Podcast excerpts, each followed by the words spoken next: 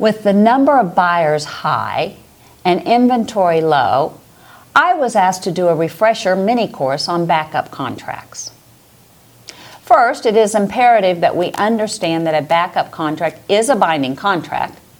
The only difference between a contract and a backup contract is that the backup is subject to the contingency of termination of a previous contract, which is referred to as the first contract.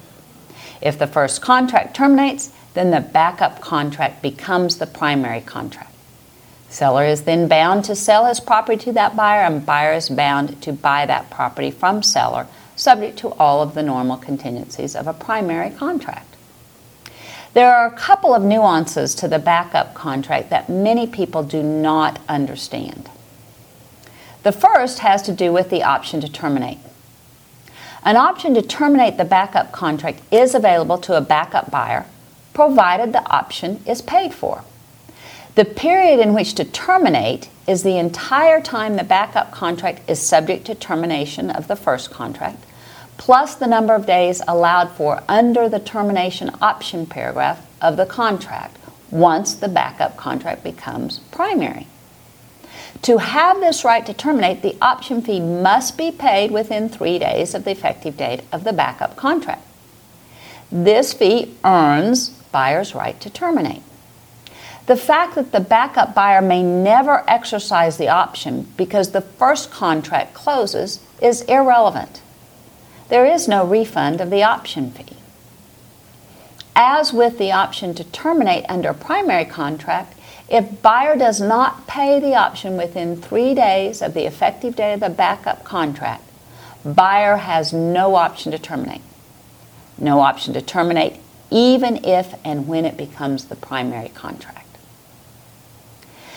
The duty to perform other obligations under the contract, for example, providing the existing survey in T47, providing the commitment and exception documents, applying for the loan, etc., are postponed under a backup contract until the backup becomes primary.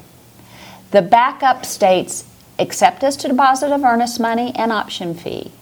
Neither party is required to perform under the backup contract while it is contingent upon the termination of the first contract. How this works is by providing for an automatic amendment to the effective date when the backup becomes primary. In order to become a primary contract, the seller is required to give notice to the backup buyer that the first contract terminated, and the date of that notice be- becomes the effective date from which all time sensitive obligations run. Because all notices must be in writing, the date of that notice is the amended effective date, and no further amendment to the backup contract is needed.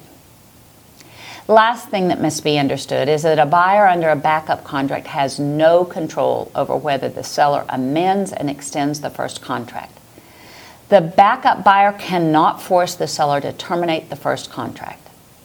As a result, there is a provision in the backup addendum allowing the backup buyer to insert a drop dead date. If the primary contract has not terminated by that date, then the backup contract automatically terminates. The unintended consequence of that drop dead date is even if the backup buyer wants to continue to wait, without extending that drop dead date, the backup contract will terminate automatically. I hope this refresher was helpful. Please reach out to me if you have any additional questions. Allegiance Title is here to serve you. Thank you.